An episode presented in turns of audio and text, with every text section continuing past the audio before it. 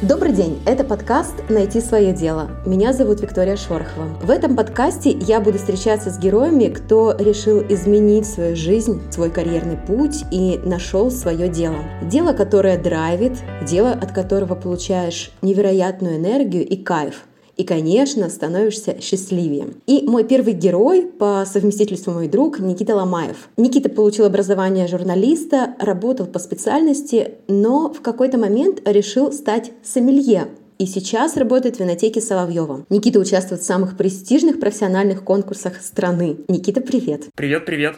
Почти все так, да. Поправь меня тогда. По образованию я рекламщик, работал действительно журналистом, а в остальном все, в принципе, так, да. Никита, я благодарю тебя, что ты согласился быть первым героем моего подкаста. Мне немножечко волнительно. Надеюсь, что у нас все пройдет классно. Уверен, что да. Я очень буду рада, если подкаст придется по душе всем, кто будет его слушать, и, быть может, для кого-то это будет знаком сменить профессию и стать чуточку счастливее. Хочу начать наш разговор с самого начала твоего пути. Я знаю, что сомелье — одна из молодых профессий в России. Официально, если я не ошибаюсь, она была внесена в реестр профессиональных стандартов в 2014 году. Именно тогда ты начал свой путь. Хочется спросить у тебя, как ты решил стать сомелье?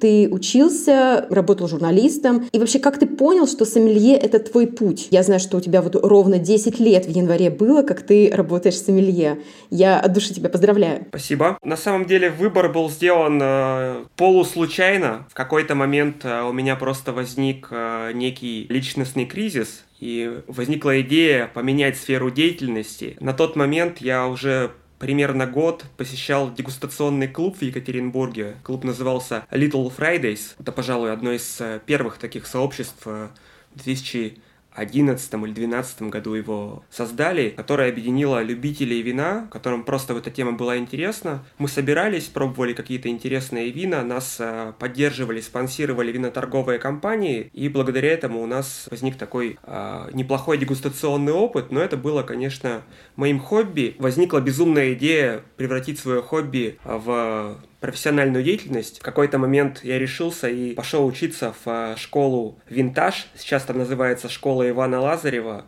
По сути дела, это единственное профессиональное заведение, которое готовит кадры именно для нашей профессии. И уже окончив школу, получив какую-то уверенность, я уволился с работы и вот 4 января 2014 года вышел в винотеку, которая тогда называлась «Шедевры». Так все и началось. Очень интересно. Я помню, когда Яна, твоя жена, сказала, что ты пошел учиться сомелье, я вообще не могла поверить. Вообще было очень удивительно. И было интересно наблюдать за твоей карьерной лестницей и то, как ты меняешься, как ты с удовольствием на наших каких-то совместных встречах, вечеринках с удовольствием рассказываешь о вине, насколько у тебя появляется все больше и больше знаний, это прям дорогого стоит. А скажи, с чего ты сам начинал и что сложнее всего тебе давалось в работе с Эмилье? Сложнее всего, наверное, всегда дается какая-то коммуникация с продвинутым гостем, когда ты еще новичок, и сам не очень уверен в своих знаниях. То есть э, школа сомелье, она дает какую-то базу, условно букварь, азбука, ты только изучаешь алфавит и э, можешь складывать буквы в слова, но естественно, что цитировать Шопенгауэра ты не сможешь. Соответственно, был определенный зажим, был определенный страх, что вот сейчас ко мне в винотеку придет какой-то э, очень крутой гость, который знает намного больше меня и что я могу ему тут предложить. Ну, где-то, наверное, полгода ушло на то, чтобы это снять. Вот, э, пожалуй, это было единственной сложностью приобрести не, некий уровень уверенности, чтобы можно было спокойно общаться с любым гостем. Угу. А в остальном, в остальном это все равно, как и в любой профессии, это ты учишься, ты что-то делаешь, ты приобретаешь опыт, приобретаешь знания, и дальше, если у тебя это получается, то все идет хорошо. А ты помнишь момент, как ты понял внутри для себя, что ты выбрал тот путь, который действительно твой, тот путь, от которого тебе кайф. Мне кажется, еще во время обучения в школе, то есть э, когда Э, были лекции, были дегустации, мы сдавали некие промежуточные зачеты. А я уже понял, что это мое, потому что мне это было очень интересно. И, в принципе, несмотря на то, что материал сложный, то есть учить э, незнакомые наименования французских апелласьонов, учитывая еще, что с французским языком ты совершенно не знаком, довольно тяжело, но все равно, поскольку интерес был большой, поскольку это все подкреплялось еще и практикой, то есть мы дегустировали вина, то я сразу понял, что, в принципе, мне это все очень нравится. Когда я сдавал выпускной экзамен, то Ваня Лазарев, наш преподаватель, он сказал, ну все, ты готовый сомелье, потому что ему очень понравилось, как я подошел к э, презентации. У меня была а, Мадера 77 года, которую мы с женой привезли, собственно, с самого острова и я презентовал ее своим сокурсникам. Скажи, пожалуйста, вот как ты считаешь, какими способностями надо обладать, чтобы стать сомелье? Ну, например, в искусстве важна насмотренность, а в винном деле напробованность? Безусловно, это один из самых важных показателей. То есть мы это называем дегустационный опыт или дегустационный багаж, но его, конечно, невозможно приобрести сразу же, он нарабатывается годами. Я думаю, во многом поэтому, когда читаешь какие-то авторитетные источники западные, там часто сказано о том, что сомелье становится профессионалом только через 10 лет. Я думаю, самый главный э, критерий в данном случае это именно дегустационный опыт. То есть вот за эти 10 лет как раз нарабатывается такой очень неплохой багаж. Э, разумеется, если человек заинтересован в этом. То есть можно работать условно и никак не развиваться. Такие примеры в нашей профессии тоже есть. Но если у тебя есть стремление, если у тебя есть желание, если тебе нравится вино, то, конечно, ты нарабатываешь и нарабатываешь свой багаж. Расскажи, а кем ты хотел стать в детстве, помнишь? Ну, это все было так очень сумбурно. Хотел быть юристом, хотел быть... Как это называлось, господи? Служба физической защиты в налоговой полиции. Я прочитал какой-то детектив, где были очень крутые ребята, ходили в бронежилетах с автоматами и защищали налоговых полицейских. Вот что-то такое. Интересно.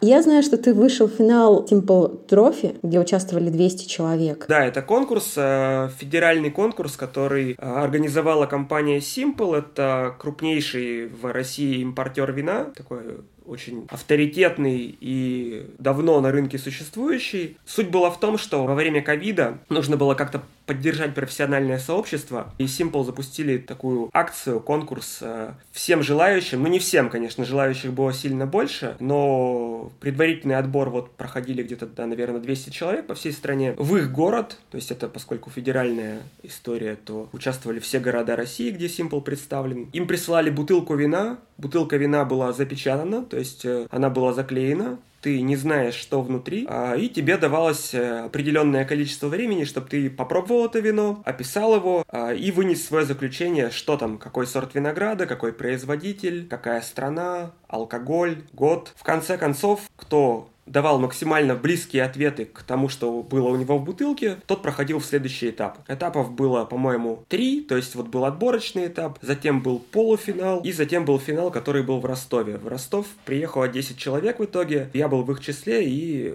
удалось занять третье место даже, то есть я еще э, занял бронзу. Это было довольно сложно. Человек, который занял первое место, чтобы вы понимали, из, э, по-моему, пяти или шести дегустационных образцов, опознал полностью только один. Все остальные попадания это были попадания в страну, либо в год, либо в крепость, то есть в уровень алкоголя. Точно так же я, например, по-моему, полностью не угадал в финале ни одно вино. Э, я набрал свое количество баллов только вот по определенным параметрам. Где-то я угадал сорт, где-то угадал тип напитка, где-то угадал страну потому что образцы были действительно очень сложные. Конкурс дал подтверждение того, что я и мои коллеги, мы все делаем правильно, потому что у нас при Уральской ассоциации сомелье есть такой клуб, который мы называем «Слепой пью». Мы собираемся когда-то чаще, когда-то реже, но в среднем раз-два в месяц. И точно так же вслепую дегустируем вина, отрабатываем именно навык слепой дегустации. Я на тот момент был очень активным участником «Слепых пью». Сейчас я как-то немножко э, реже стал посещать мероприятия, но тогда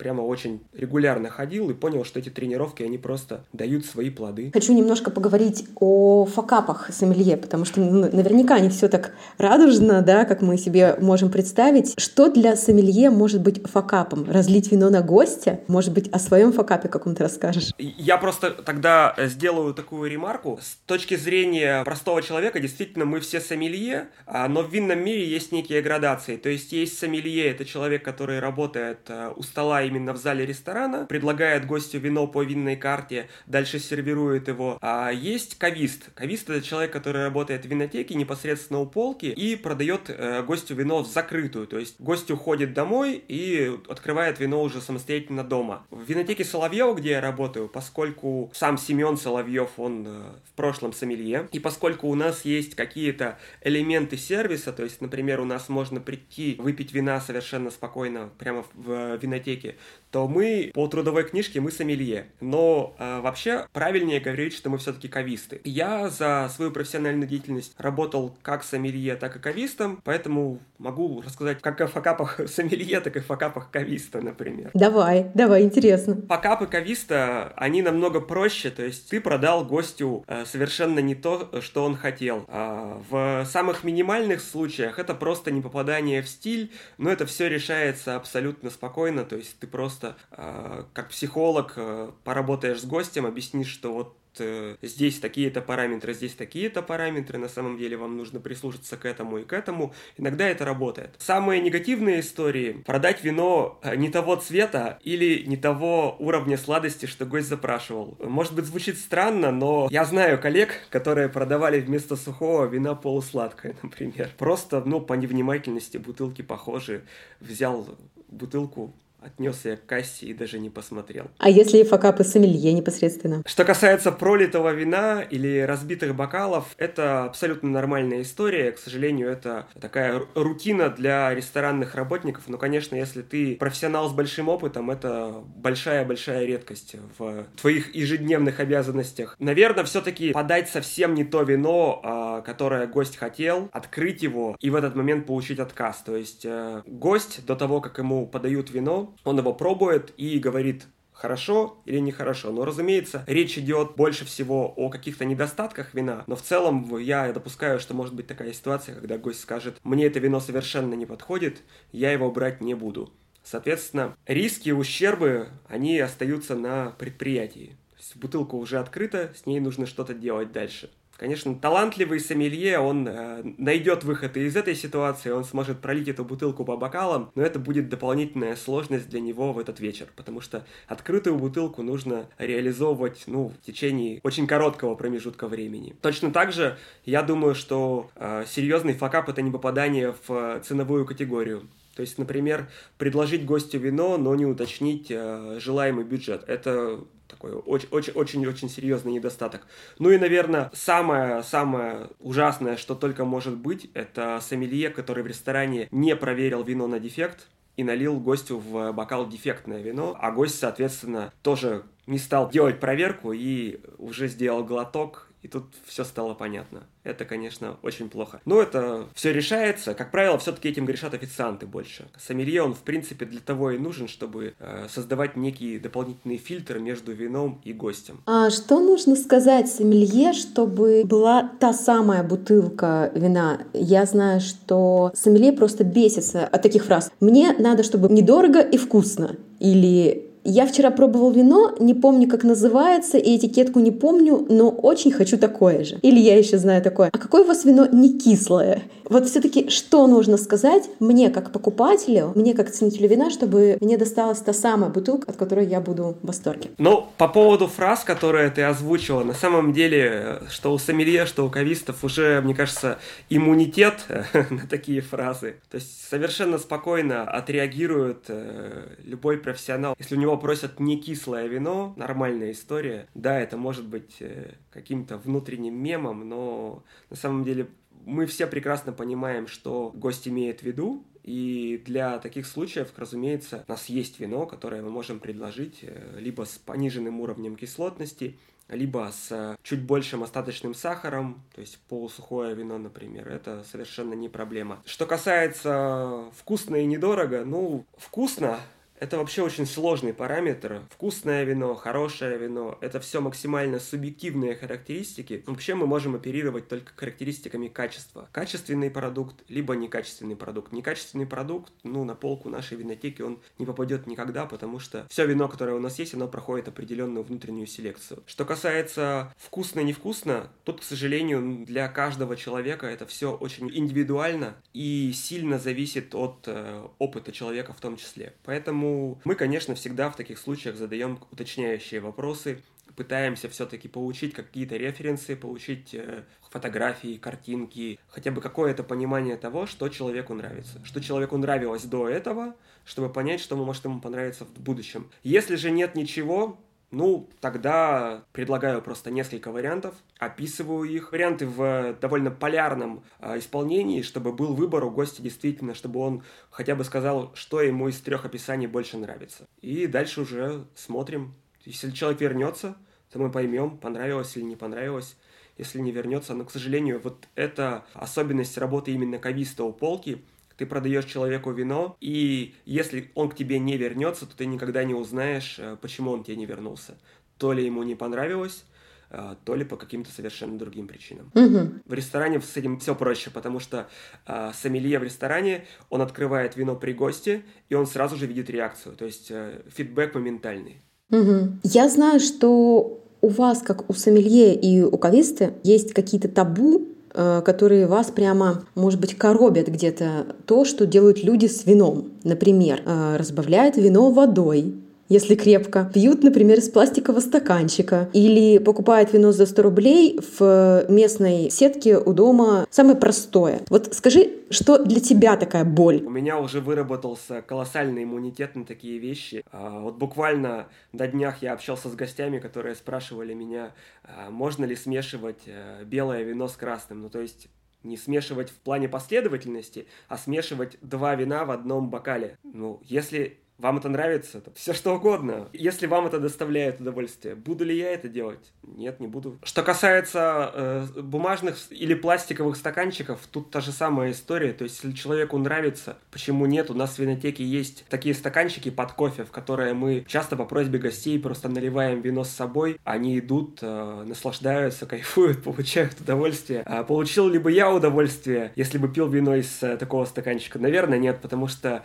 э, ни аромата, ни вкуса вкуса, кроме вкуса своего самого стаканчика, там, конечно, не будет. Но навязывать что-либо гостю я не буду, потому что в целом это люди и так, э, которые прекрасно понимают, что вино нужно пить из бокалов. Просто вот сейчас им захотелось э, взять, налить себе в стаканчик из-под кофе и идти наслаждаться солнышком, например. Никита, у меня такой вопрос. А что тебе меньше всего нравится в работе кависты и сомелье? Я знаю, что, например, некоторые просто ненавидят бокалы натирать. Ну, что касается натирки бокалов, э, в ресторанах ресторанах это часто устроено таким образом, что это обязанность либо барменеджера, либо официантов, либо есть а, мощица, которая этим занимается. Я, когда работал в шампань-баре, то есть работал именно сомелье, мы бокалы натирали сами. Ты набиваешь руку, разбиваешь 10, 15, 20 бокалов, а, понимаешь их э, ценность денежную, понимаешь э, ценность собственных рук, и после этого ты больше уже так не делаешь и относишься к этому процессу очень тщательно и аккуратно. Это такая рутина, на самом деле, довольно медитативная, которая отчасти и приятная. То есть ты стоишь, натираешь бокал, можешь даже думать о, каких-то других вещах.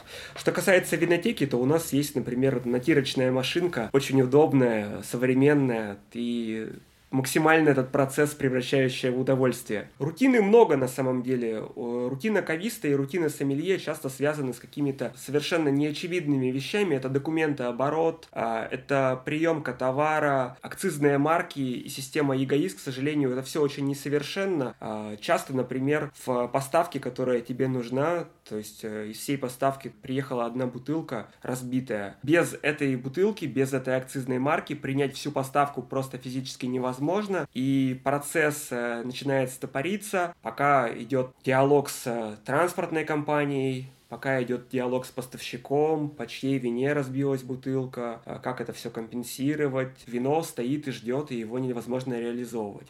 То есть вот такие вещи, вот такого плана рутина, она, да, она иногда э, выматывает, иногда она немножко нервирует даже. Что касается общения с гостями, ну да, это тоже бывает иногда тяжело, ты тоже можешь выгорать, ты тоже можешь уставать, но точно так же гость тебя и заряжает, потому что часто э, диалог с сомелье, диалог с кавистом вкусом, это такой диалог, ну, если не с другом, то с приятелем, и с нами делятся какими-то э, интересными вещами, инсайдами, открытиями. Класс!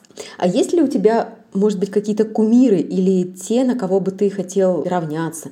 Например, там, вот я знаю, Алексей Сидоров, президент Российской ассоциации сомелье, или Александр Рассадкин, э, единственный россиянин, вошедший в список 15 лучших сомелье мира. Безусловно, не кумиры, а какие-то авторитеты в мире вина, наверное, да. Если говорить про какую-то описательную часть, про то, как именно преподносить вино и подавать его, ну, наверное, это Василий Росков, это винный писатель, человек, который отработал в должности редактора журнала Simple Wine News в течение многих лет, а сейчас он выступает больше скорее как преподаватель, как э, тренер. У него своя винная школа, в настоящий момент она действует дистанционно, но, тем не менее, в ней можно поучиться, и, в принципе, там очень и очень интересная программа. То, как он описывает вино, а, это просто очень одаренный именно с точки зрения писательского таланта человек, это феноменально. Такие образы я в, в России, во всяком случае, больше ни у кого такого не встречал.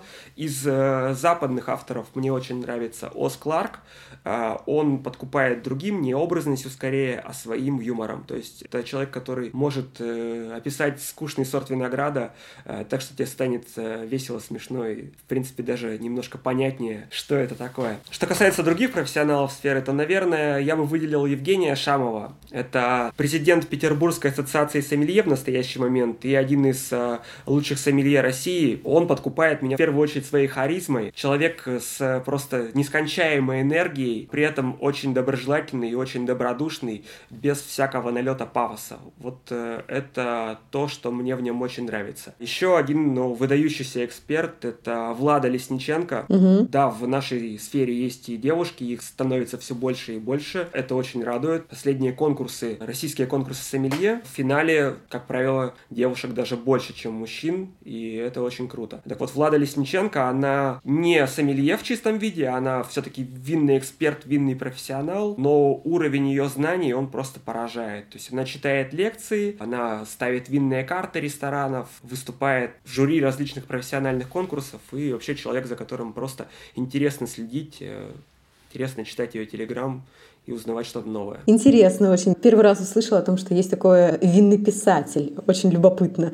И интересно ты рассказываешь про то, как они описывают сорта виноградов. Прям захотелось почитать. У Оза Кларка, кстати говоря, книги переведены на русский не все, потому что у него огромная просто э, библиография, но штук 6 на русском языке изданы, и я прямо рекомендую, они есть в любом книжном, вот э, там, в «Читай город» можно зайти. Круто, обязательно зайду, спасибо большое. Хочу узнать, а ты сам о чем мечтаешь? Может быть, иметь, например, свой виноградник или выпускать вино под собственным брендом? У меня был э, короткий опыт стажировки на винограднике у Павла Швеца, на винодельне в течение недели. Этот опыт дал мне очень много в плане понимания вина, просто неимоверно много. Но также много он мне дал э, в плане понимания того, насколько физически сложно производить вино, то есть насколько это трудоемкий процесс на самом деле, насколько должна быть крутая команда, заряженная на то, что она делает. Я считаю, что это просто титаны какие-то, боги, те люди, которые делают вино, особенно в России, где с точки зрения законодательства, например, ну не все так благополучно, где найти участок под виноградник это не, не совсем просто на самом деле. В общем, это было бы, наверное, моей мечтой, но пока мне кажется, что это очень и очень сложно. То есть делать какое-то коммерческое, неинтересное вино в промышленном промышленных масштабах мне, естественно, не хочется. Мне хотелось бы делать э, какое-то авторское вино, тонкое, элегантное, чтобы его можно было совершенно спокойно ставить в карты лучших ресторанов. Э, пока мне это кажется очень и очень неизбыточной мечтой. Хотел бы я этого? Думаю, что да, конечно. А вот скажи, а если бы ты создавал вино, то можешь описать, какое бы оно было? Вино твоей мечты. Это было бы тонкое вино, это было бы вино с очень хорошим балансом, потому что самое самое главное в вине, на мой вкус, это баланс. Каким оно было бы с точки зрения органолептики, я сказать не могу, потому что это все зависит от конкретного участка земли, от конкретного винограда. Часто человек, который только закладывает виноградник, он еще не до конца понимает, что у него получится. И чтобы вообще найти свой стиль и найти понимание своего вина, на это уходят ну, годы на самом деле. Потому что если мы пробуем вина разных урожаев э, от относительно молодого хозяйства, то мы видим, э, как они эволюционируют со временем, то есть как меняется вообще э, и понимание вина, и стиль винодела. Поэтому точно описать то вино, которое я хотел бы сделать и которое, главное, у меня могло бы получиться сделать, я, к сожалению, не могу. Это во многом еще и стечение обстоятельств. Но каким бы я хотел его видеть, я бы хотел его видеть тонким, элегантным и изящным и сбалансированным. Не факт, что я даже знаю, какого цвета было бы это вино. Ага. А если говорить о каких-то сбыточных мечтах, о том, о чем ты мечтаешь действительно, что бы ты хотел и что реализуемо, то что бы это было бы? Э, ну, я думаю, что какой-то свой личный проект, где я буду уже выступать неким актором, то есть у меня есть определенные идеи, определенные задумки, которые я хотел бы тоже реализовать. Никита, желаю, чтобы они реализовались как можно скорее. Буду очень ждать. Пусть мечтается. Последний мне вопрос. Дай совет людям, которые хотят сменить свою профессию, но боятся. Есть о чем мечтать им, есть куда стремиться, но что-то их удерживает. Я бы э, порекомендовал, во-первых, понять, чем они хотят заниматься на самом деле, а во-вторых, э, совершить некую проверку, то есть э, создать некую условную песочницу, где можно поиграть и попробовать, каким будет вообще ваша будущая профессия. То есть у меня вот такой условной песочницей был дегустационный клуб и затем школа сомелье, где я смог понять, что мне это действительно нравится, и я готов этим заниматься. Никита, спасибо тебе огромное. Очень интересный разговор получился. Мне было очень любопытно узнать твой путь, как ты к этому шел, что ты сейчас чувствуешь, как ты себя ощущаешь в этой профессии. Я безумно рада, что мне встречаются такие люди, которые не побоялись и поменяли свою работу и стали действительно чуточку счастливее. Спасибо тебе огромное. Спасибо тебе, Вика. До встречи. До встречи. Пока-пока. Пока-пока.